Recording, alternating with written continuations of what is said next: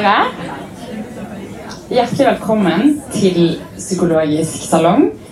Jeg kan melde om at jeg har hørt et rykte om at det er et annet arrangement her i dag som heter Brusinar. Som jeg tror er et seminar om brus. Um, men hvis noen av dere skal på Brusinar, så har dere exit-mulighet nå. Det er ja, enden av lokalet. Vi skal ikke snakke om brus. Kjært barn har mange navn.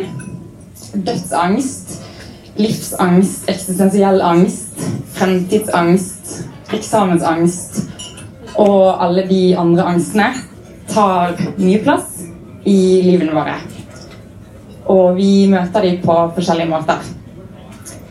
I kveld så skal vi prøve å forstå hva det er med angsten. Hva skal vi egentlig med angst? Hva er det som gjør at den blir en destruktiv aktør i noens liv, men en motiverende kraft i andres? Og kan og bør vi egentlig beskytte oss mot angst? For å hjelpe oss med disse litt store spørsmålene, så har vi fått med oss Hanne Weie Odli og Peder Kjøs. Hanne er psykolog og førsteamanuensis ved Universitetet i Oslo. Og forsker på og underviser i terapi. Hun har også bidratt til flere bøker, både populærvitenskapelige og fagbøker. Peder er også psykolog, kjent fra NRK-serien 'Hjemme hos meg' og podkasten Hos Peder. Han har gitt ut en rekke bøker. Den siste heter 'Angst', som er en essaysamling der han har brukt innspill fra Skal vi se Forskning, filosofi, kunst, litteratur og egne erfaringer. Som favner bredt. Samtalen kommer til å vare i ca. en time. Og baren holder åpen til klokken ett i kveld. Hvis dere har lyst på mer angstpåfyll etter samtalen, så kan dere kjøpe boken til Peder 'Angst' her etterpå. Velkommen opp, Hanne, Peder og Øyvind.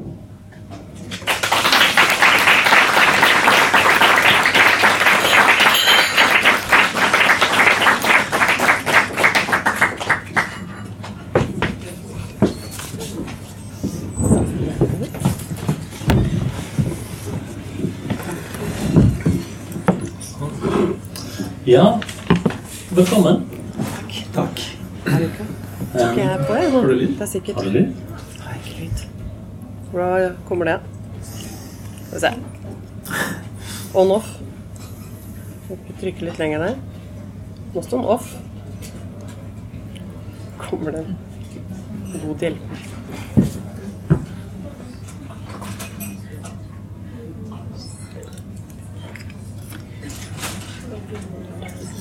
Nå? Ja, der var vi. Sånn, da er vi klar. Litt som Emma nevnte innledningsvis, så har jo dere hatt litt ulik tilnærming til dette temaet. Men Peder, du har jo skrevet en bok der du også tar utgangspunkt i mye personlige opplevelser og personlige møter og kunst og litteratur. Mens du har hatt mer en inngangsport til dette temaet via terapi, å være terapeut og gjennom den psykologiske forskningen. Og hva er det med angsten som, eh, som fascinerer dere? Ja, du, høre du det er med et par, ikke sant? Så jeg får- Oi, jeg er heldig på å starte. Eh, Jeg syns Nei, hva er det som fascinerer? På et eller annet vis så, så fascinerer angst. Syns det er veldig eh, liksom, gøy med angst, rett og slett. Uh, det er en sånn vital følelse, da. Og så er det jo en livsfølelse. Det er jo selve livsfølelsen. Sånn at For meg så tror jeg det handler mye om det. At det er en sånn eh, eh, som jeg, Altså rett og slett, jeg tror på Kjerkegaard. Selve opphavspersonen til begrepet angst. Og han sier liksom at angsten peker direkte på spørsmålet om hva det vil si å være menneske. Og det svinger da. Og det han snakker om da, er at det er liksom friheten. Altså det henger sammen med friheten. da. Og den, eh, den bevisstheten vi har av eh, den friheten vi har til å velge, å velge oss selv, der, der er liksom kimen til angsten. da. Det ansvaret det er. Der kan det gå veldig gærent. At det ligger der som en sånn grunnleggende kraft da, som vi ikke går og tenker på bevisst nødvendigvis, men, men det er som selve kraften. Og det syns jeg er eh, ja, det er kult. Det føles sant. Jeg tenker, ja. Ja, og det er, jo, det er jo det samme som er mitt utgangspunkt. Og jeg tenker at angst er liksom eh, den kanskje mest menneskelige av alle følelser. fordi det er, det er en følelse som jo forutsetter I motsetning til redsel, så forutsetter jo angsten dette her med selvrefleksjon. ikke sant? At, at redd, Ethvert dyr kan være redd. Eller det vil si, dyr som ikke er redde, de er ikke på jorda lenger, for de har ikke fått etterkommere. De døde i trafikkulykker på andre måter. Eh, mens angsten er noe annet. Angsten er liksom den der refleksjonen da, over alt det som går an å være redd for. Og eh, møte med liksom eh, verden og, og, verden i all sin gru, på et vis. Og deg sjøl i all din litenhet og tilkortkommenhet. Da. Og det der å kjenne liksom det, det, er egentlig utgangspunktet for boka mi, egentlig, da, er begrepet angst som et navn på den følelsen som du får når du innser hvor stor og vanskelig og farlig og umulig verden er, og hvor liten og hjelpeløs dust du sjøl er. da, egentlig. Og Det tenker jeg er en universell følelse som alle har. I hvert fall alle som tenker. Ja, Så angst er noe alle har? Jeg tenker det, men i forskjellig grad, da, heldigvis. Det jo men jeg tenker det er en grunnfølelse som alle har. Den der følelsen av at liksom, det er for mye, det er for stort, jeg kommer ikke til å klare det. Og, og det, det, på en måte Det at man vet det, da. At man mm. vet, vet om sine egne begrensninger. Mm. Og det det, Hvis du snakker om Kjerkol av disse senere eksistensialistene, da, så er det jo liksom eh, Det er virkelig noe alle har, for det er det som skal gjøre deg til menneske. Og det, det handler om liksom det grunnleggende eh, og Det er der vi skiller oss fra dyra, at vi er agentiske. da. Vi har denne iboende agensen som gjør at vi, og den kan vi ha fordi vi har den evnen til refleksjon. At vi, vi, strekker oss ut i verden, og vi kan ikke annet. Vi må det. Det er en del av det å være menneske. Vi har disse intensjonene. Vi vil et sted. Uh, og så har vi da og, så når vi vil kontro kontrollere verden og forutsi og sånne ting. Og det må vi bare gjøre. Vi klarer ikke noe annet enn det. Men dermed så får du også det svære ansvaret, da. Ikke sant? Fordi at du, du, du gjør dette som bevisst også. Du har evnen til å reflektere rundt denne utstrekkingen. Da. Og det, og det er, blir veldig skummelt. Ja, for det, for det er interessant. For Hvis liksom man tenker at, at, menneskelivet er bare angst, da, og fordi verden er for vanskelig, det har vært bedre å forholde seg til en enkel verden. ikke sant? kunne man tenke. Mm. Men så lett slipper jo ikke vi mennesker, da. Mm. At hvis du liksom bare mm. Hvis du på en måte hadde ligget i senga di med neddratte gardiner og rustning på deg, så hadde du vært trygg, på en måte. Mm. Mm. Men du ville fått angst da også, ikke sant? For da får du angsten for det du ikke gjør. Ja. Fordi at du har jo muligheten for å lage deg selv. Ja, det er jo det. Du bare ligger der og du bare kjenner Å, jeg har, jeg har skikkelig fomo, altså. Hva går jeg glipp av nå? Hva er det livet mitt kunne vært annet enn å ligge her som en som en sånn makrell i tomat, liksom. Ja, ja. Du er ikke annet enn det du gjør dette sjøl, som Sartre sa. Var det det Sartre sa? Jeg sa det faktisk. Ja, du har ikke mer moro enn du lager sjøl, som Sartre sa. det er ikke noe godt å ligge i en seng aleine. Nei. Så, ja, nei, det hadde vært lettere, men det, men det er jo nettopp det der Hvis man prøver å unngå unngå angsten, så blir det Det er eh, å, å tisse i buksa for å holde seg varm. Det er ikke godt Eller vi kan ikke det. det er, vi lever ikke sånn. Det blir ikke lykkelig av det. Nei, det er, det er menneskenaturen. For du har jo kunnskapen, og du har selvrefleksjonen. For du vet ikke bare hva som er der ute, eller du, eller du vet ikke bare om dine egne begrensninger og hvor farlig verden er, men du har også en følelse av hva du kunne vært.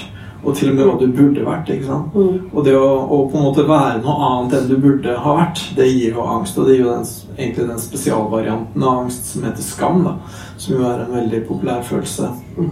Den er egentlig enda mer spennende enn oss. ja, men du kan ikke, lage, du kan ikke gi ut en bok som heter Skam. ikke sant? Ja. Nå. Nei, ikke nå. Nei. Ikke nå. Nei, det er sant. Det går ikke. Det går ikke. Flau. Det er ikke det samme. Det er ikke det samme. Det er så mye lettere. Mm.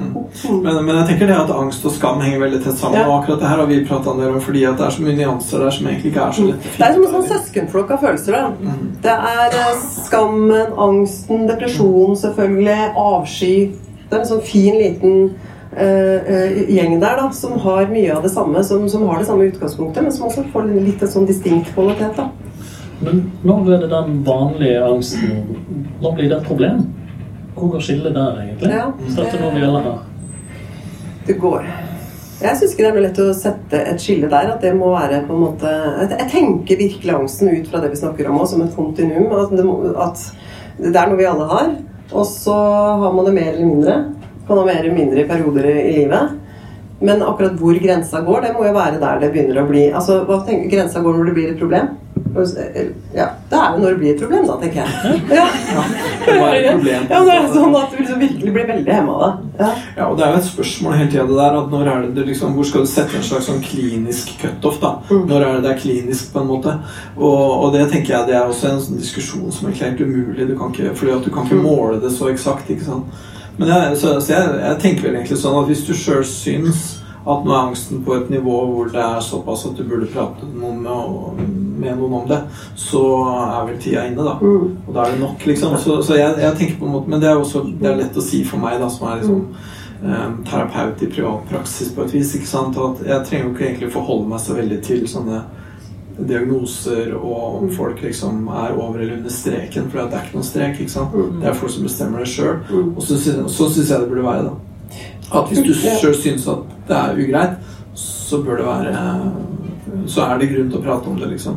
Og om det da er med en venn eller en filosof Mm. eller en psykolog eller en imam eller en prest, det er jo opp til hver enkelt, det også, for så vidt. Funksjonsnivå er vel på en måte Mm. en slags Men igjen, det må jo være Men det, men er også lurt på, for det vil egentlig vi også snakker litt om det der med sånn angstlidelser, da, som er sånn helt Ja. konkret, som fobier og sånne ting. Det er liksom lurt på hvordan skal man katalogisere det på et vis. Hvordan da? Ja, er det For, for jeg lurer på, er det egentlig ordentlig angst på et vis? Da? Uh, Er det den gode eksistensielle fomoen? Ja, for det, er- for det føles Jeg tenker når folk har sånn angst for å kjøre bil i en tunnel Mm, eller noe ja. sånt. Altså. Det er liksom ikke sånn Det er liksom ikke sånn eksistensiell angst. Det er så innmari Ja, men tror konkret. du ikke, ja, ja, det er det jo, ikke sant? Men tror du ikke det kommer av at selve opphavet er den eksistensielle angsten? Da tror jeg ikke det. Da tenker ikke jeg at når du er redd for å kjøre bil, så er det dødsangst hele tida. Det er ikke det jeg tenker. Men, men at vi er utrolig Angsten er en del av livet. Og så kan den komme skikkelig på avveie og kan knytte seg til spesifikke ting. Liksom, aktiviteter. Og, der er vi utrolig aktiverbare, da. Det får veldig lett en sånn Det spiser jo på seg, og det smitter, og det holder på. Det er vel alle opplevd med litt angst. At det tar av veldig fort. Så, og det tror jeg handler om at det er sånn vi er lagd. Ja, og jeg tenker også at selv i de utrolig konkrete angstene som du også kan behandle på en måte relativt enkelt da, Mm. eh, med, med systematisk eh, eksponering og sånne ting, så ligger det jo et element av en ordentlig eksistensiell angst der også, Mm. tenker jeg da. Men, Mm. men jeg, jeg er litt så forundra over det. Jeg syns det er rart nesten noen ganger å se hvordan klienter kan på en måte, på en måte bli kvitt veldig konkrete angstlidelser uten å egentlig tenke noe veldig mye eksistensielt i det hele tatt. Jeg tenker Ut fra mitt skjema så skulle ikke det være mulig. da, for det Nei, men det er ja. bare poppe opp igjen et annet sted. ikke sant? ja. Men så er det også sånn at de eksistensielle temaene er litt lettere å tenke godt rundt når du ikke har veldig angst. Ja, ja. Sånn at jeg tenker, Hvis du liksom får det under kontroll, så kan det være deilig å lese Kjerkegaard. Liksom. Eller det er kanskje aldri sånn ordentlig deil, litt deilig å lese han, Ja. men du blir fort, da får du fort følelsen av å være dum. da. Så det kan også vekke angst. Men, eh, men eh, jeg, tenker at det er vel kanskje litt der at, at da er det lettere å leve også med Ja, vi skal alle dø. Mm. Mm. Hvis du ikke går hard. For det er jo bunn og grunn det det handler om. ikke sant? Det er også Selv de veldig konkrete angstene handler om det. Men eh, ja. Ja, som art så driver vi jo på et eller annet vis veit det hele tida. Mm. Så angsten har jo kanskje har den også et litt ufortjent dårlig rykte. Kan den av og til være bra for oss? Det er jo altså, altså det vi, vi frykter og begjærer på samme i, I angsten frykter og begjærer vi på samme tid. Igjen av Kjerkegaard. Um, så det, det er noe sånn der, litt sånn deilig Deilig med angsten når den ikke er for høy. Så jeg, jeg tenker jo det at eh, det er bare med at Vi driver jo og uh, oppsøker det. Mm. Skrekkfilm, berg-og-dal-bane, Mm. forelskelse. Alt. Nesten Ja. risikofylte. Man velger jo å utsette seg for det, og det er en, det er en kreativ kraft der. Jeg tenker at liksom mm. For den derre angsten, er, den angsten eh, setter seg på en sånn terskel da, mellom liksom på den ene siden FOMO, følelsen av at liksom livet passerer, det skjer ingenting, ingenting har noen betydning, ingenting er noe verdt, for du kjenner jo ikke noe, alt er bare trygt og dølt, liksom. Til den derre angsten som liksom eh, å være nær på utslettelsen, da. Sant? Det er egentlig to former for utslettelse. Det er den der type eh, hva heter det, entropi, da, når liksom du blir til ingenting, du er bare, alt er bare lunkent og dødt, til en dramatisk katastrofe, da, som er i den andre enden, liksom. Og så er vi hele tida på den der Mm. terskelen imellom der. Mm. Eh, På forskjellige måter, da. Og jeg tror at når det blir for dølt, så oppsøker man jo fare, ikke sant. Folk gjør jo det. Folk driver og eh, drar eh, til eh, eh, Mount Everest og liksom Mm. Og det har ikke du lyst til. Jeg har ikke noe særlig lyst til det, da. Jeg syns ikke det er noe. Biltur til Lofoten får holde. Eh, Ja, det får holde lenge, men, jeg, Mm. men ja, ja, og det er jo sånn ja, for Det bringer jo inn også at folk har jo forskjellig toleranse eller forskjellig ønske om det. Noen er jo sånn, sånn det som på studiet het high sensation seekers. da Mm. At det blir liksom aldri ille nok for dem. liksom De må liksom oppsøke det verste. Uh, mens andre så er det sånn derre uh, Prøv en annen leverpostei i dag, liksom. Vi har jo en hjemme som er litt sånn Da Og det er ikke meg. verden liksom. Ja, ja, ja ungene våre er litt forskjellige. Sett, og vi er litt forskjellige, for du sier jo, du sier jo hele tida det at eh, angst er liksom eh, på en måte gir energi og gir kraft og sånn. ikke sant? Men så tenker jeg noen ganger så eh, mener du ikke det. vet du. Noen ganger så tenker du at liksom, det hadde vært deilig å ikke ha så mye Ja, ja, ja, selvfølgelig. Det Men, eh, men, men det, er, det er det spennet Ja, det er det spennende. Det er noe sånn godt vondt ved det når det ikke er for høyt. Ja. Det er alle jeg tenker det, det Man må ikke kokettere med det, fordi Nei da, men man vet konkurranse aldri er helt, vondt. ja, men man vet aldri helt hvor den grensen går, da, hva som er for mye, og hva som er passe. Mm. Liksom, hva vi oppsøker Og jeg tenker det er liksom en sånn Jeg tenker kraften, eller angst er en drivkraft sånn, da. At at det er liksom både Det er liksom eh, Ja. Vi jeg, jeg tenker jo det, det er kanskje litt sånn mørkt verdensbilde, men jeg, jeg tenker vel at vi er veldig mye fryktdrevet. Uh, vi alle, liksom. Jeg tenker også sånn som det, Ja, Mount Everest er én ting, men hvorfor skulle Hvorfor skulle mennesket absolutt til månen, liksom? Mm. Hva er vitsen med å på en måte utsette seg for en sånn tur, da? Og så liksom noe av Hva er poenget, da? Du setter deg på en måte i en altfor liten sånn telefonkiosk som er montert oppå 70 000 tonn med sprengstoff, og så tenner du på, og så håper du at du lander på månen. Hva skal du?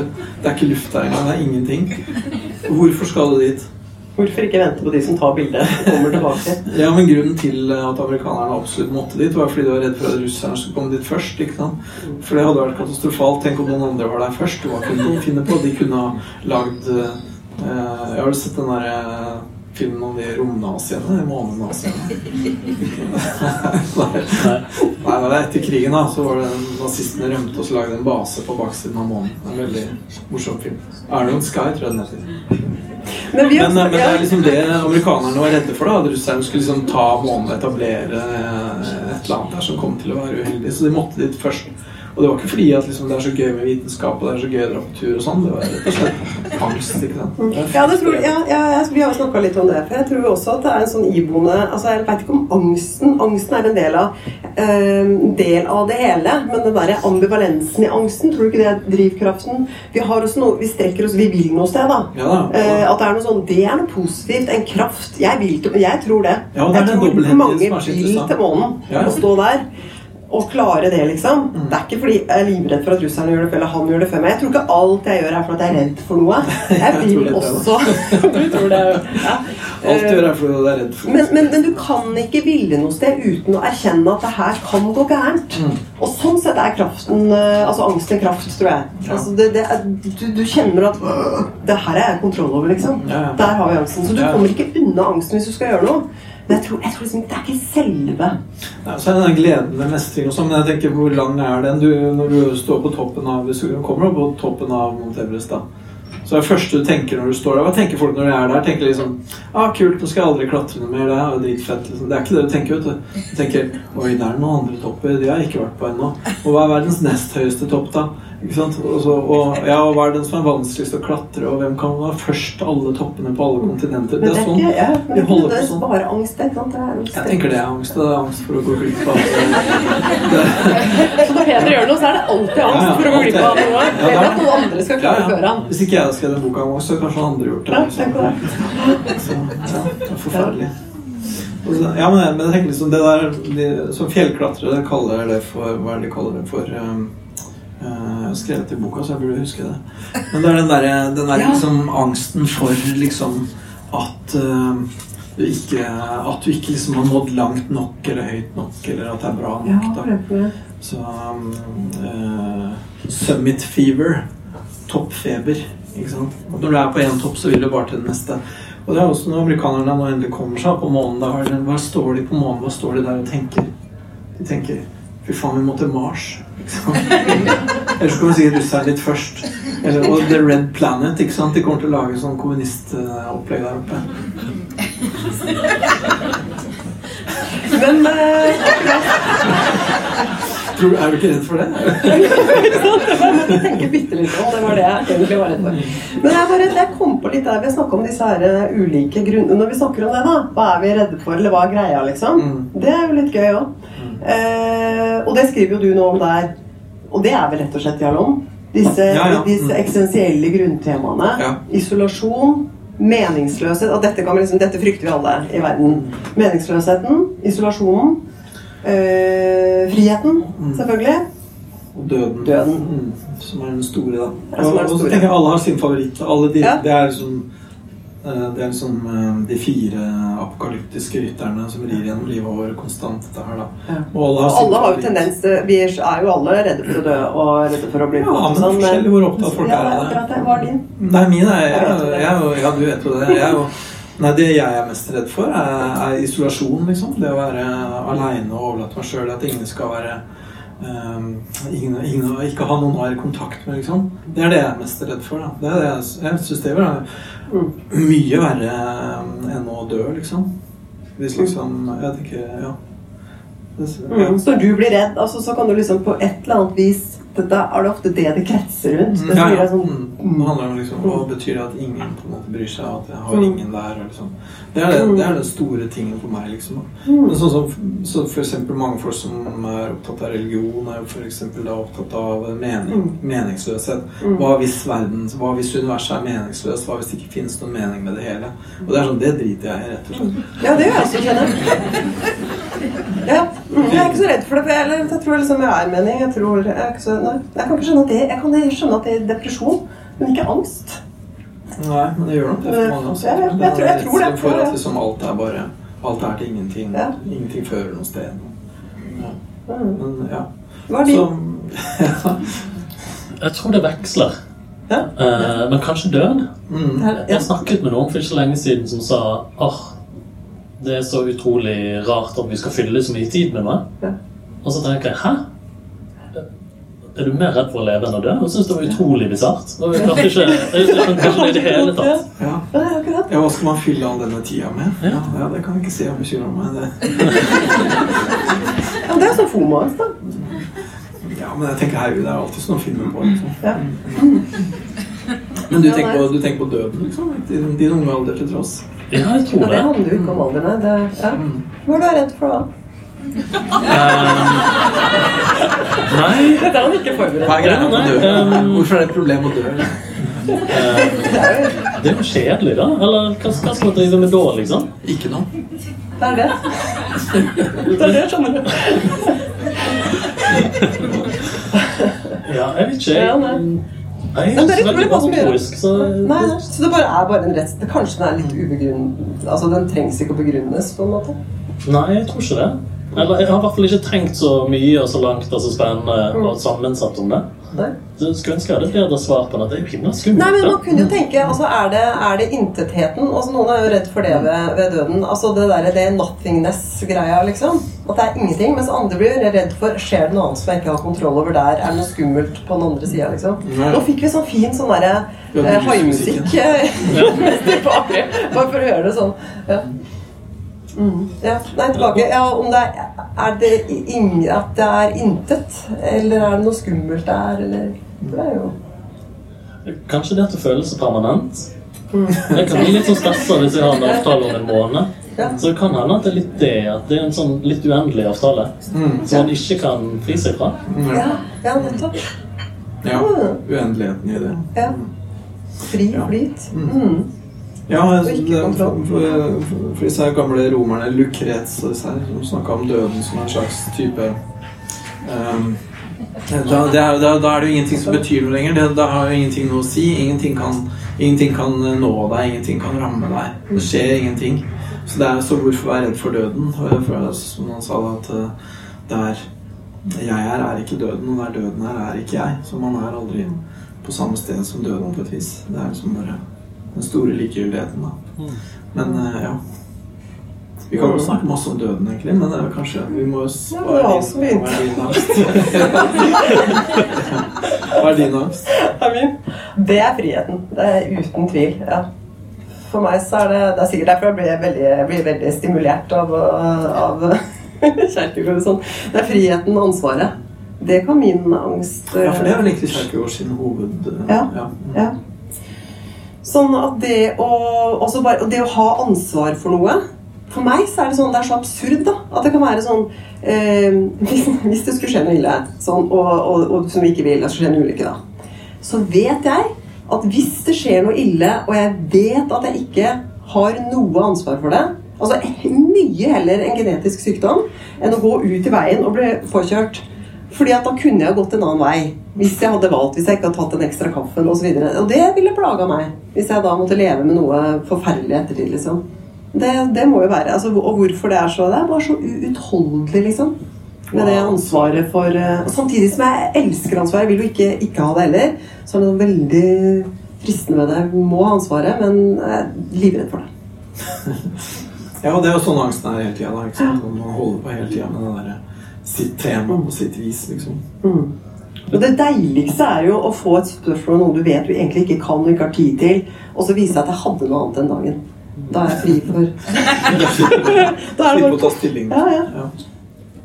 mm. Jeg kan ikke skjønne at ikke alle har angst for akkurat det. For ansvar. Mm. Ja. Mm. Mm. Jeg tenkte jo litt på det når, eh, når jeg leste litt i boken din. Det er jo at på mange måter så er det jo òg en bok om relasjoner. dette her.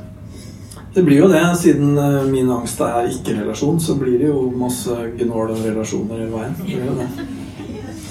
Så, jeg tenker jo det er jo det som er liksom I hvert fall sånn som jeg tenker, så er det det som liksom er egentlig kanskje det eneste liksom utveien, da. Er jo, det ene er at man må på et vis på et vis så må man jo tåle en viss angst. Jeg tenker Angst er uunngåelig. Du kan ikke helt unngå det. Du kan ikke på en måte omgi deg med folk hele tida og liksom drukne angsten på den måten. For Selv om du har aldri så mange rundt deg, så er du aleine inni deg. ikke sant? Det er jo ingen som helt fullt og helt kan forstå og hver eneste tanke og følelse og hver eneste bevegelse inni deg. Og du sjøl kan heller aldri ha den eh, som følelsen av å være ett da, med en annen. Man er alltid atskilt, ikke sant? Og det er sånn som, er, Det er på en måte både noe bra med det. Jeg liker, jeg liker jo godt det også. Jeg liker jo godt å ha liksom på et vis private ting å ha mye for meg sjøl. Det er ikke alltid jeg har så lyst til å fortelle om ting. Jeg har lyst til å bare sitte og holde på mitt. Men samtidig så Hvis, hvis det liksom var sånn at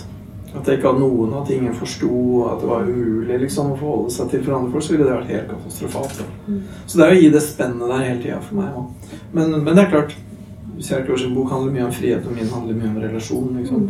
Fordi at liksom, trøsten i angsten da, er jo at vi ikke er helt aleine. Det er derfor jeg også, det er jo også en sånn ting som jeg holder på mye med Hvorfor driver jeg holder på så mye med dette her med åpenhet om psykiske lidelser i media og sånt? ikke sant? Det er jo mye det samme. Fordi eh, det store svaret mitt på det er fordi at jeg syns ikke folk skal trenge å føle seg så aleine. Jeg synes når eh, eh, Og det er jo det fine med gruppeterapi som jeg holder på med jeg mot meg også. ikke sant? At, at, at du kan dele med noen. da at liksom, ja, alt er fælt, og alt er fælt og grusomt, og sånn, men vi er i hvert fall ikke aleine. Liksom. Det er i hvert noen til å holde deg i lanken da, i dette helvete av en verden. Og, og det er liksom en slags trøst, da, tenker jeg. Og det, det syns jeg også at liksom For det tror jeg er det, store problemet med mange tilstander som folk har. Jeg tenker på hvis, hvis, du liksom har øh, Hvis du føler på en eller annen måte Eller sånn som den store tingen da jeg var ungdom, da. Hva hvis du var homo, liksom? Det var helt krise, ikke sant? Og jeg tenker at hver eneste hver eneste homo på 70- og 80-tallet trodde jo at det var den første i verden som var sånn. ikke sant? For Det var ikke noe som var noe å snakke om. ikke sant? Så jeg tenker det, det at det ble prat om det, det at liksom Oi, det er andre som er som meg, liksom.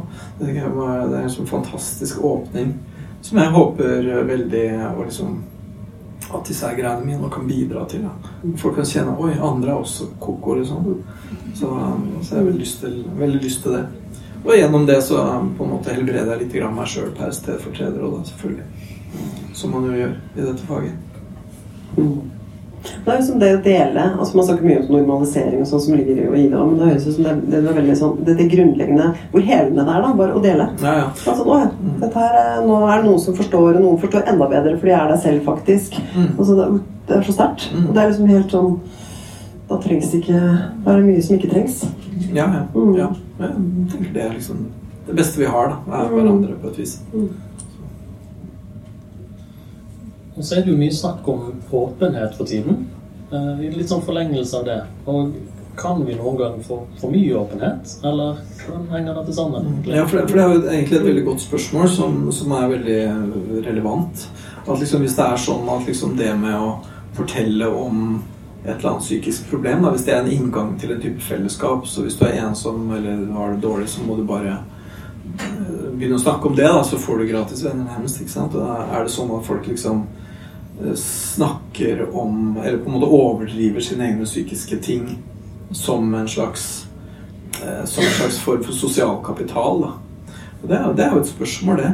Um, og jeg, jeg tror egentlig ikke det, da. Fordi at det finnes så veldig mange andre former for sosial kapital. Så jeg tror de som på en måte snakker om det Jeg, jeg tror egentlig ikke at det er spesielt vanlig å si at du har eh, Eller at liksom Når du skal by på noe da for å få deg sosiale kontakter Hvis du har noe annet, så byr du ikke på angsten din eller depresjonen din eller spiseforstyrrelsen din. liksom. Da forteller du heller noe annet. Jeg tror ingen som, ingen som kunne ha valgt å være eh, eh, kretsmester i et eller annet. De velger bort det, og så går det heller og er åpne om psykiske lidelser. Jeg tror bare ikke det skjer. liksom.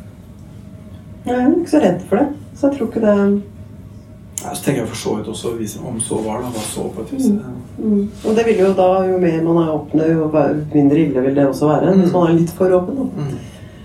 Ja da, og det er noen som, og det er noen som For det er den andre sida av det, at det er noen som på en måte forteller en masse, og så etterpå så var det ikke så greit å eksponere det, da. At det ble kanskje ikke tatt imot, det ble ikke ålreit å bli så identifisert med det. ikke sant? Det er jo en helt annen side av saken. Og den er jo der. Den er der, men der tror jeg det er lurt også liksom velge litt Velge litt hvem det er man forteller til, ikke sant. Mm. Men det med åpenhet jeg vet ikke om du tenker på altså, Man er, jo- snakker jo også nærmest også om en sånn ja, smitteeffekt. da At det blir i seg selv. ja. Eh, Ja, det vel for så vidt litt det du er inne på, da. At, at det er det på en måte Oi, det hadde jeg ikke tenkt på. Det kan vi Søren og jeg som hadde det så bra, og så hører jeg en dødsangst når jeg er. Nå Ja. gærent. Filleren. For det tenker jeg altså Det det er tre. vet du. Det er det det er. Når du først har spist av kunnskapens tre, så er du fucked. Da får du kunnskap. Men det har allerede skjedd. Så det er det vi har. Ja, det er, jo, det er jo selvinnsikten nå, ikke sant? Men jeg, tenker, jeg, tror, jeg tror ikke du klarer å liksom plante en falsk selvinnsikt så veldig lett. Jeg tror ikke egentlig Nei, jeg, jeg tror ikke helt det.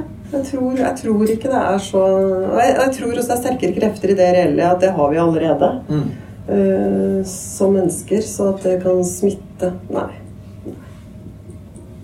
Er Nei, jeg er ikke redd for det.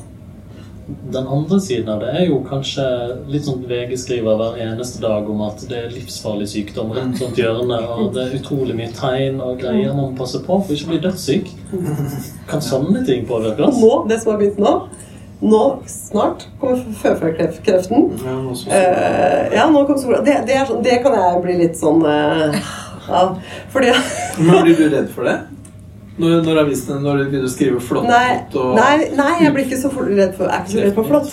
Nei. Men det som er litt Det er jo interessant aldri ute i jeg. Men det jeg syns er interessant, det jeg synes egentlig er mer interessant med det, er det at mediene eh, kjører på den dynamikken. Og det er litt artig i seg selv. For det sier jo noe om hvor sterkt og potens... Det er så, det er så, poten, det er så mye potens i det, på en måte.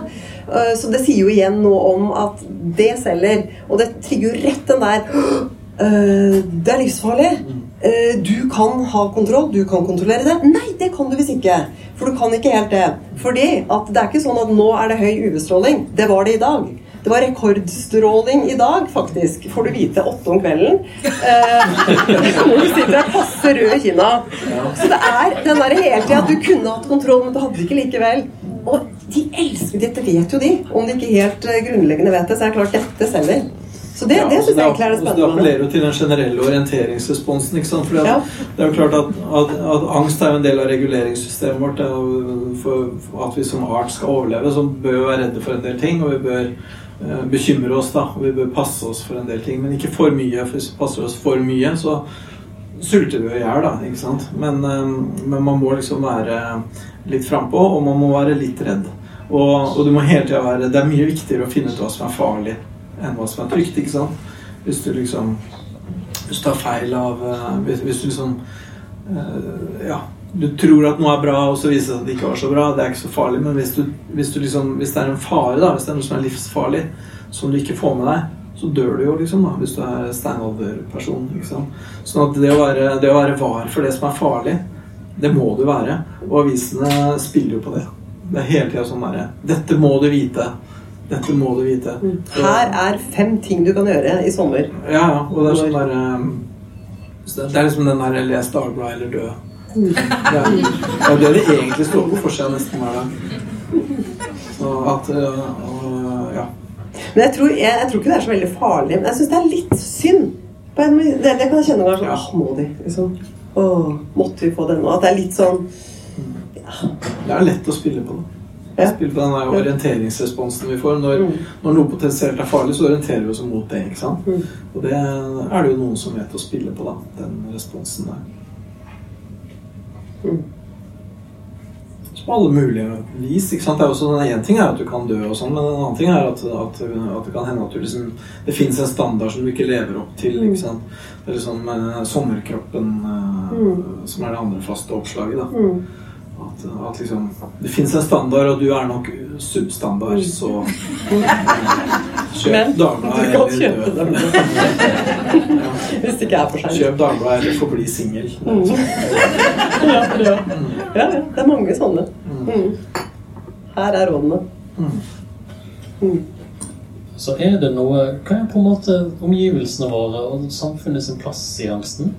Er det litt det at det kan spisse det, eller at det kan måte uttrykke det på en annen måte? Og er det litt sånn at Er det rett og slett mer angst for tiden nå enn det pleide å være før? det tror jeg ikke. Hvis det er bildene til Munch, så tror jeg ikke det. Nei, jeg tror det var helt forferdelig å leve før i gamle dager. Jeg tror det var helt grusomt. Ja.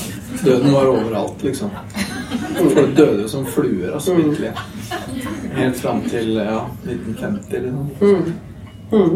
Nei, jeg tror også Jeg tror um, Jeg tror, jeg tror livet, livet i middelalderen for eksempel, det var, det var helt for jævlig. Det var Mm. konstant redsel for, og særlig for sykdom og død og ubehag av alle slag. liksom. Mm. Unntatt for en bitte liten elite som liksom klarte seg ganske bra. mm. Mm. Det får andre uttrykksformer og sånn. Men uh, Nei, jeg så tror det må være ganske konstant. Eller kanskje det, Nei, jeg vet ikke. Tror vi det? Tror du de gikk rundt og var reddere hvis du hadde tatt en sånn måling på mye? I gamle dager? Ja, det tror jeg. Altså generelt forhøya aktivering? Det er jo vanskelig å si, da. Så, så konkret, liksom. Men Nei, det for- at det var mer å være redd for, og at folk følte på det og bekymra seg, det tror jeg nok. altså. Men så kan lage jo kulturen og ritualer som gjør at man Det er trygger hverandre. Ja Liksom. da. man er utrolig sånn flink til det, da. Ja. Og, og, og du kan jo ikke leve med en konstant Nei, det det. aktivering, så du lager deg jo systemer for å Mm. håndtere det, da, som er andre trøstesystemer, liksom. Mm. Prøver å lage forutsigbarhet og ja. Mm. Ja, og et liv etter dette og sånn. Mm. ja. Mm. Ja. Men, men jeg vet ikke. Jeg tror, jeg, jeg tror egentlig Vi lever jo liksom i Vi lever i det tryggeste Vi lever det tryggeste livet som noen noen gang har levd. Da. Det har aldri vært så få ting å bekymre seg for noen gang. Så, men likevel så er det jo mange som har angst, og sånn, og det tror jeg er fordi at det er innebygd i oss. Da. Det er en del av systemet vårt. Vi holder på med det. Vi, vi leter etter hva som er farlig, og, Mm.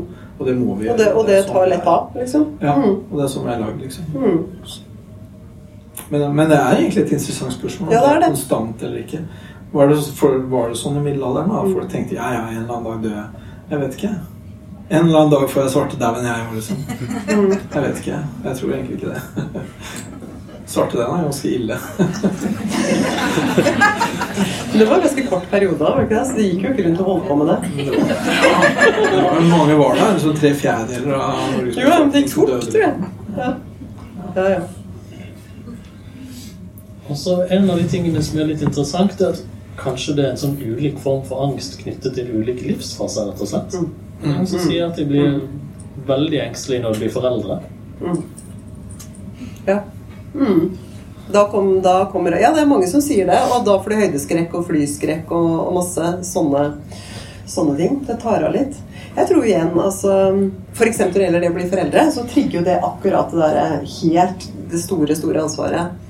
Da, da, da har du fått noe som du er eh, mest opptatt av i hele verden, og så er det du som har ansvaret for det. Så det tenker jeg, det må jo, det må jo lage angst. Uansett hva slags Om det er hvilken greie man tikker inn på, når meningsløsheten eller isolasjonen eller friheten. Liksom. Det er Ja. Det mm. Ja, ja. ja, ja. For, for, for jeg husker jo For du fikk jo flyskrekk, Ja, liksom. ja. Jeg fikk da for første gang i mitt liv flyskrekk. Ja. Mm. Og det var helt sånn ut av det blå, liksom. Det knytta du ikke til det. Men det var nok en sånn litt sånn der, være på alerten og litt sånn ja. Ja. Og den tenker jeg det er helt sånn at plutselig så er det litt mer ille hvis du dør liksom, ja, ja. enn det hadde vært ellers. Mm. Det blir et større alvor, på en måte. Og så er man selvfølgelig også redd for at det skal skje noe med ungene. da, ikke sant? Ja. også hele tiden. Mm. Så ja. Bortsett fra deg, da. Bare det ikke er din skyld, så er det samme for deg. Ja, det er gærent. Det er en genetisk sykdom, ser du. Så er det greit. Så er det greit. Nei, men det er jo sånn, det er, jeg tenker det er jo helt Egentlig det å, det å få barn jeg tenker jeg er liksom virkelig å gå ut på denne terskelen. Da, for at du vet at du liksom Du virkelig virkelig utfordrer skjebnen, og du vet at dette her stakkars vesen som du har valgt å sette inn i verden, kommer til å oppleve mye som ikke blir så bekvemt. ikke sant? Men samtidig så føles det liksom meningsfullt, da. Og du tar liksom den sjansen. Og du tar den sjansen på vegne av en annen. Du tar ansvar så eh, et så stort ansvar som det ikke Det fins jo ikke noe større ansvar. Ikke sant? Det er også på en måte å velge å sette noen inn i verden. Mm. Og det tenker jeg gir også em, Ja, det, gir jo en, en em, veldig sterk betydning til framtida. Man blir veldig opptatt på en annen måte, tror jeg, av hvordan det skal gå med denne kloden. da og med samfunnet og verden, liksom. Um, uh, ja. Og, ja. Og det er jo det er også Ja. Og, det er, og det, det er jo en relasjon, da. Det er en relasjon som du vet at kommer til å Mm. vare uh, helt til du sjøl forsvinner. Og det at du sjøl forsvinner, det kommer til å være ugreit, i beste fall, for den personen. Mm. Så, så ja. Så det er virkelig å utfordre angsten. Og jeg tenker det Ja, ligger det, også og det ligger jo det der med å hengi seg. Og det, er jo, Ja. og, det, og det er jo ikke bare med å få barn. altså Det å gå inn i alle mulige relasjoner, forelskelse, så er- handler jo også veldig mye om det. Altså Når vi tør å hengi oss Mm. og være så sårbare og avhengig av noen, så er jo det angstvekkende. Og igjen en del av selve livet som ikke vi så lett kommer unna, men som man kan få det så vondt med at man prøver å beskytte seg. Prøver å beskytte seg mot nære relasjoner og alt. Mm.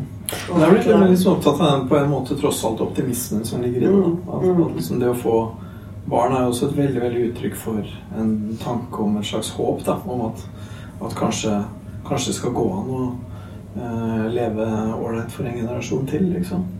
Så jeg syns det er litt sånn ja. Man tror jo på det. Man, ja.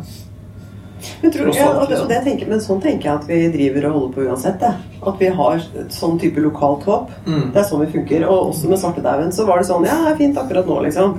At det, det klarer vi. Fordi at angsten er sånn Vi har den med oss som en følgesvenn. Uh, og, så, og så forholder vi oss til den sånn. Og fellesskapet er vant til å forholde oss. Får du barn, så har vi liksom er ikke noe tidspunkt i livet hvor du snakker så mye rundt små detaljer som du ellers aldri ville snakka om, sammen med andre som har opplevd det samme. Og du blir kjempeopptatt av utslett, sånn og sånn. Og alle og andre som er De vet akkurat hva det er. Og, og så er det noe sånn stimulerende over det. Og, og så holder vi på sånn, da. Så hjelper vi hverandre Mm. fram. Holder angsten sånn passe i sjakk. Så angsten kan være en sånn positiv drivkraft når man blir foreldre? Eller? Ja, det er i hvert fall igjen så er det jo bra for barna at man har litt angst. Si at man er litt på alerten, da. Jeg tenker sånn. Men, men også det, det positive. Ja, det der vitale, det vitale ved angsten tenker jeg den, den, den er det noe godt med. Så lenge den er en sånn viss kontroll, liksom. For igjen så henger den sammen med at ting er meningsfullt for oss, og at det er viktig. Og at det er noe som betyr noen ting.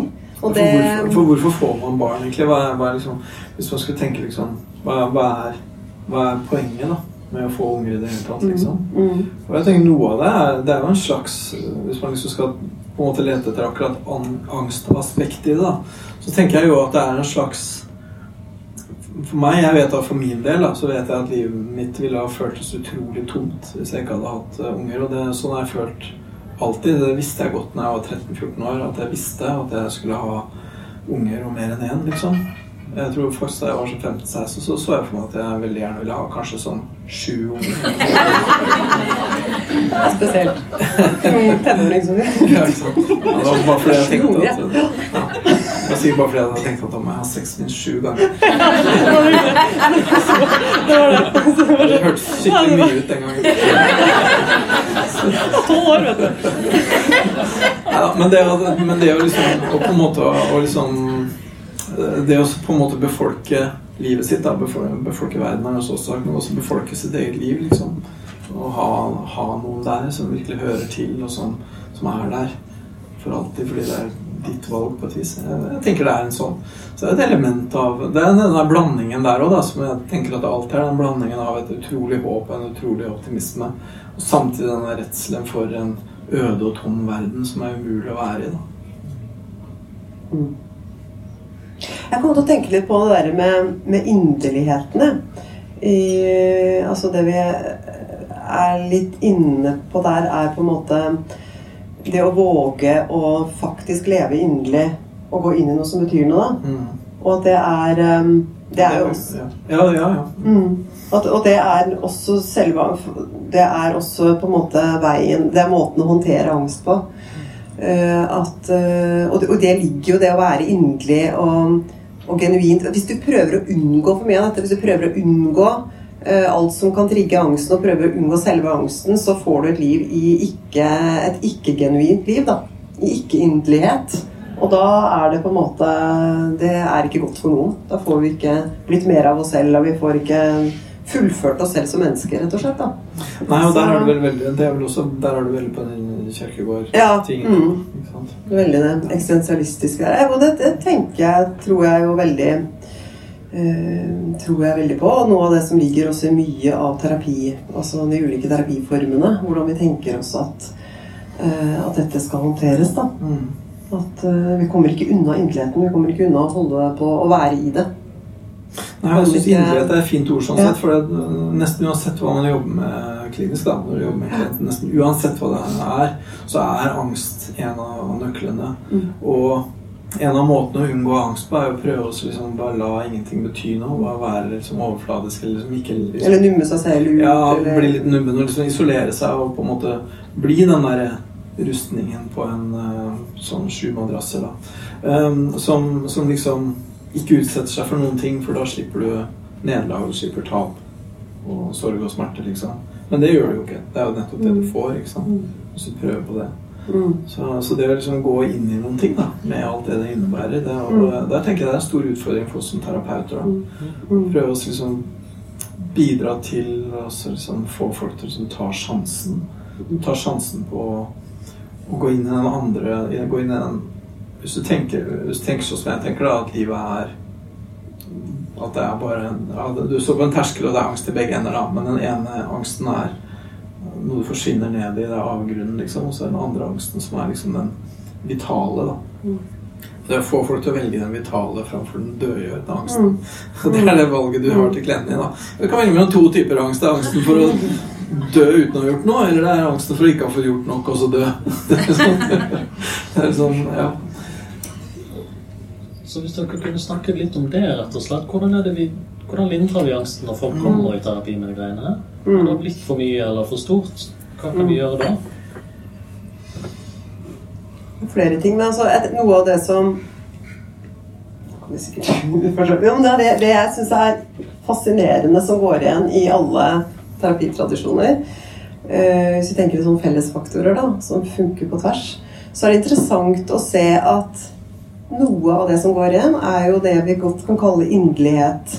Og det å også aktivere tilstedeværelse i Altså slett å tre inn i, i det som er vanskelig, og la angsten komme, da. Jeg syns det er er- gøy at du kaller det inderlighet, for vanligvis kalles det eksponering. Ja. Ikke sant? Men jeg lurer jaggu meg på om inderlighet Ja, skal vi begynne å si det i stedet? Fordi da er det i hvert fall panteoretisk. Eller kanskje det er litt vekting mot eksistensialismen, men det er greit. Men, men det er jo Hvis vi tenker oss sånn eh, Ja, eksponering, det forbinder vi jo mye med, med, med kognitiv atferdsterapi og sånn. Og det, det er jo veldig knall. Det er jo effektfullt. Og rett og slett eh, Du må kjenne det, og du må holde på. Du må ha det ganske høyt da, og du må gjenta det mange ganger for at, du skal kunne, eh, for at angsten skal kunne gå ned. da. Og så har du liksom Leslie Greenberg og emosjonsfokusert, som sier at du kan ikke forlate et sted før du har vært der. Så du må inn, du må være, du må ha angsten. Du må være inn, og det er det det betyr å være inderlig. ikke sant? Og- Inn, ja. inderlig. Ja. Mhm. Og så er det motoverføringsarbeid. ikke sant? Du sitter der og, og, og lar det komme, skje, spille seg ut i rommet. Det vanlige relasjonsmønsteret. Det også er jo en inderlighet i. Da er du jo i akkurat der det skjer. Så alle liksom tilnærmingene har det ved seg. At du må forholde deg til det. da. At du ikke du kommer unna. Du kan ikke sitte og snakke utapå og gå rundt, fordi da, blir, da skjer det ikke endring. Så det er sånn ett endringsprinsipp i hvert fall. Mm. Jeg jeg er veldig enig i det. Og så tenker jeg det at når man skal være terapeut, så er det jo ikke til å unngå at du også kommer borti din egen angst. ikke sant? Mm. egne mm, ja, dine egne svakheter og ditt eget behov for trygghet eller tilflukt og sånt. ikke sant? Så tenker jeg, for, for, ja, jeg har for så vidt også vært lærer for terapeuter nokså mye, men du har jo vært det med, liksom. Men, for det er ikke bare bare for å, å liksom, Hvordan skal man få på en måte de som skal bli terapeuter, da, til å liksom hvordan setter du deg sjøl i stand til å bli den der som skal hjelpe andre folk inn i inderligheten, liksom? Mm. Ja, det er et godt spørsmål. Ja, Jeg tror på mange måter, ja, for det, og det handler jo liksom hele Det holder vi jo på med hele tida. Det er jo en del av terapeututviklingen. Ehm, og jeg tror noe, noe av det er jo selvfølgelig, som kanskje er nesten sånn åpenbart, er at du må jobbe med å tåle det og kjenne igjen hva er det jeg ikke tåler, når er det jeg får lyst til å stenge igjen. Og tørre å holde deg åpen og inderlig. da. Eh, Jeg må i hvert fall være der. Jeg må være så åpen jeg kan. Og så må jeg vite der jeg ikke klarer å være åpen, sånn at jeg kan forholde meg til det. da. Så er det også mer sånne konkrete ting. tenker jeg, Å være obs på hvordan vi prater, f.eks. Det er noe språk, noen formuleringer som er åpnende, Mm. Mens andre er lukkende. Mm. Du, kan begynne, du kan fint prate om ting på en ganske kjedelig, ikke-evokativ Det er sånn, hvor jeg, sånn evokativ som vekker. Du kan godt snakke veldig ikke-evokativt. Drepende kjedelig. Lukke igjen alt, liksom. For analytisk på et vis. Ja, for analytisk, eller også sånn eh, Ja, klisjéprega, f.eks. Sånn Ja, men det, det tror jeg veldig at eh, det er jo veldig vanskelig når det blir sånn. Du kan, si, du kan liksom lukke det igjen bare og si Ja, nei, det er jo ikke alltid lett. Og det åpner jo ikke det. Bare sånn oppsummering. Ja. liksom. Men, men vet du for, for. Men som terapeut så har man jo da sine sånne bremseklosser, kanskje. da sine, Mm. Vet du hvor du har din? liksom? Hva, hva slags, hva slags eller hva slags problematikk er det du liksom ikke får til å forfølge? liksom? Var ikke spørsmål. Ja, det er det jo klart det er. Eh, Jeg tror ikke det er noe spesielt tema. Nei. Det må vel kanskje være hmm, måter For det også er jo sånn Det er ikke alltid sånn Oi, det temaet kan jeg ikke snakke om, for da går det gærent for meg. liksom Eller da, jeg, da kjenner jeg jeg må beskytte meg. Det er jo én måte. Men noen ganger så kan det også være måter folk er på, f.eks. som trigger noe. Mm. Ja. Ehm, I hvert fall før når jeg var mer uerfaren, så vet jeg at det som trigga meg, kanskje var litt sånn hvis, du, hvis jeg hadde lyst til å være flink. Det var min, og det henger jo helt fint sammen med friheten og ansvaret-greia mi. da. At eh, Du har lyst til å være flink, du har lyst til å være i stand til å ta det ansvaret? Ja. ja. Det tror jeg kanskje Ja, ta det ansvaret. Så hvis det, det er noe som kunne være vanskelig for Jeg, jeg må si vanskelig, for det er ikke så vanskelig nå. Det er deilig det med å få mer sånn erfaring akkurat det at du blir tryggere. Men, eh, men det å kjenne at «Uh, det her, tror jeg jeg det her klarer jeg ikke å ta. Oi, hva, hva skal jeg gjøre nå? Blir dette innleggelse? Bør jeg få inn en ekstra nå? Sånne ting. Det kunne liksom lukke igjen litt sånn Å, jeg orker ikke å høre mer. hvis det skjer? Hva hvis jeg ikke har gjort med riktig. Ja, ja, ja. ja, Ikke? Det er jo ikke det beste utgangspunktet. Det er vel ikke så gærent med det, er det vel? Hvis jeg har lyst til å si det. Det er ikke veldig operativt, for å si det sånn. Nei. Hmm. Men eh, Nei, men også det der med å prate og rett og slett gå inn og være sånn det vi kaller genuint nysgjerrig, og, og prøve å se for seg, da. Prøve å virkelig brette ut, da. Som man snakker om. Så det ene er jo selvfølgelig å- kjenne at jeg, jeg tåler det, orker det. Men også da å gjøre det ordentlig. Oi, åssen er det? Hvordan ser du ut? Ja, hva tenker du da, da? At du liksom lager disse her scenene, da. Mm. Sånn at, sånn at du begynner å se det for deg selv og sånn. Da har vi det. Da er vi der. Da kjenner vi lukten, og da begynner vi å kjenne, føle det og sånn. Mm. Det, det er veldig Tro på det. Mm. Så man må på en måte dra der det er vanskelig, og så må terapeuten rett og slett kanskje følge litt etter og tåle å stå i det. Ja, å stå i det. Og så er det jo nettopp det der spørsmålet, for det lurer man alltid på, særlig som student og nyutdannet. Hva er det å stå i det? Uh, hva, er det hva er det rett og slett å stå i, stå i følelsen, som er den der greia som alle snakker om? Hva betyr det? For det er jo ikke så lett. Og det er der jeg tenker at sånne ting som å snakke konkret, prøve å se det for seg, eh, at det kan være hjelp da, til å fortsette å, å være der, rett og slett. Så ikke vi driver og rygger unna. Selv om vi kanskje ikke hadde, ikke hadde tenkt det engang. Så det mm. Mm. Hva er det andre, for du snakka om når vi skal behandle her, så er det jo også det med å få et annet forhold til seg selv. Nå tenker jeg litt sånn her hva, hva som er på en måte trendy akkurat nå. Mm. Så er det det, med å gå altså litt sånn Du skal ikke forandre på greia, men du skal forandre forholdet ditt til det. Nettopp. Ja. For det tenker jeg også gjelder helt fundamentalt når det gjelder angst. For du kan på en måte ikke kvitte deg med angst. Du kan regulere nivået og sånn, men du kan på en måte ikke leve et liv uten angst. Det er ikke mulig. ikke sant? Blant annet fordi at jo angsten også er en motor da, til alt som er kreativt og bra. ikke sant? Mm. Og jeg tenker at angsten er en slags skjebne også. da. At det er liksom en del av vår konstitusjon, og sånn er det. liksom. Mm. Så, men du kan håndtere det på en annen måte. Du kan ha det bedre med det. og du kan liksom Mm. på et vis uh, ikke bli så overvelda av det. da. For du Mm. vet hva det er. og du vet liksom, Ja, ja, ok. Det er bare den gode gamle arvestunden. Liksom. Det, Mm. sånn er vi. Det var Adam, det. Mm. Eller Eva. Ja, hvem sin feil var det egentlig? Tror jeg jeg var så Men hvis vi helt sånn avslutningsvis um, skulle tenkt litt på Hva vil dere si til folk som, som sliter med dette, eller hva, hva skal man gjøre egentlig? Hva, hva, hva vil dere oppfordre til da?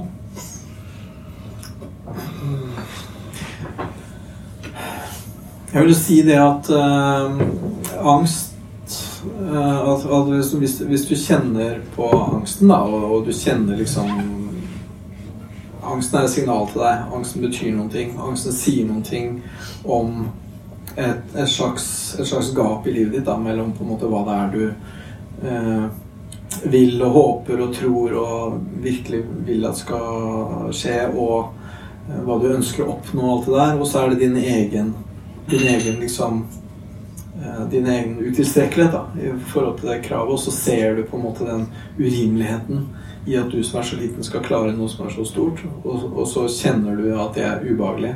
Og så tenker jeg at det, å få det fra å være et ubehag, da, som bare er et ubehag, som får deg til å gjemme deg under en stein, liksom. Hvis det ubehaget får deg til å tenke at ja, da må jeg begynne å bygge noen ting, da. Da må jeg begynne å gjøre noen ting. Da må jeg liksom se om jeg klarer, så uh, her er det en murvegg, liksom. Ok, hva er steinene? Hvilken av disse steinene er bitte litt grann løs? Hvor kan jeg begynne med en bitte liten pinne og pirke litt grann, da, på sementen her, liksom? Hvor skal jeg starte hen, liksom? Og det tenker jeg er Du tar denne kjempesvære angsten som er en diger vegg, og så isolerer du det ned til bitte små biter som du kan gjøre noe med. Og helst noe du kan gjøre akkurat i dag, liksom. Og for at du skal få til det, for at du skal kunne få gjort noe i ditt eget liv, for at du skal kunne gjøre noe som virkelig har betydning, så må du se det. Og det å se det, det er angst. Det fins ikke noen annen vei. Så angst er selvinnsikt. ikke sant? Mm. Angst er selvinnsikt. Angst er innsikt i forholdet mellom deg og verden, og hvor det er noe gærent, og hvor det er du skal ta fatt, og hvor du kan begynne, og til og med noen ganger hvis du tør å se, da, hvis du ikke bare blir helt lamslått og bare løper, så kan du til og med se nøyaktig hva det er du burde gjøre. Mm. Og det tar litt tid, og det er litt vanskelig å Mm. finne fram hva er det angsten sier til deg. Angsten roper jo til deg. Ta den lille pinnen din og begynn å pirke her, da. Mm. Det den sier, liksom. Og det, være, det å åpne seg ordentlig for den beskjeden som ligger i angsten Hvis du klarer liksom, å gjøre angsten om da, til et signal til deg, liksom, Mm. så tenker jeg da har du virkelig Da har du en, eh, da har du en next level selvinnsikt. Og det er vel nettopp det vi kan eh, hjelpe til med òg, som Det tenker jeg er noe av det vi burde gjøre. Vi burde ikke si til folk Nei, det må du ikke være redd for, for skjønner, det er ikke noe farlig. Og liksom, ja, men det klarer du, og Du må ikke si og du har så mye ressurser, bla, bla, bla. Du må ikke si det. Du må si ok, hva er det du er redd for, da? Hva er, hva er det som på en måte plager deg, og hva kan du gjøre med det? liksom? Hva, burde, hva er det, hva er det som er ligger der? Mm. Hva er greia di? Mm. Mm. Den litt åpne formuleringen, rett og slett. Ja. Mm. Mm. Hva er det du prøver på? Hva er det som gjør det vanskelig? Hva kan du Ja. gjøre? ja. Gjerne spesifikk etter hvert. Men begynn åpent. Ok, tusen takk for at eh, dere ville komme i dag og rett og slett lære oss litt om angst. Em, etter denne samtalen eh, så går det an å rett og slett eh, kjøpe denne boken til Peder hvis man vil, til litt rabattert pris. Og så skulle du signere den, rett og slett. Hvis det er noen som vil at jeg skal klusse i bøkene, så gjør jeg gjerne det. Ja. Så tusen takk. Takk.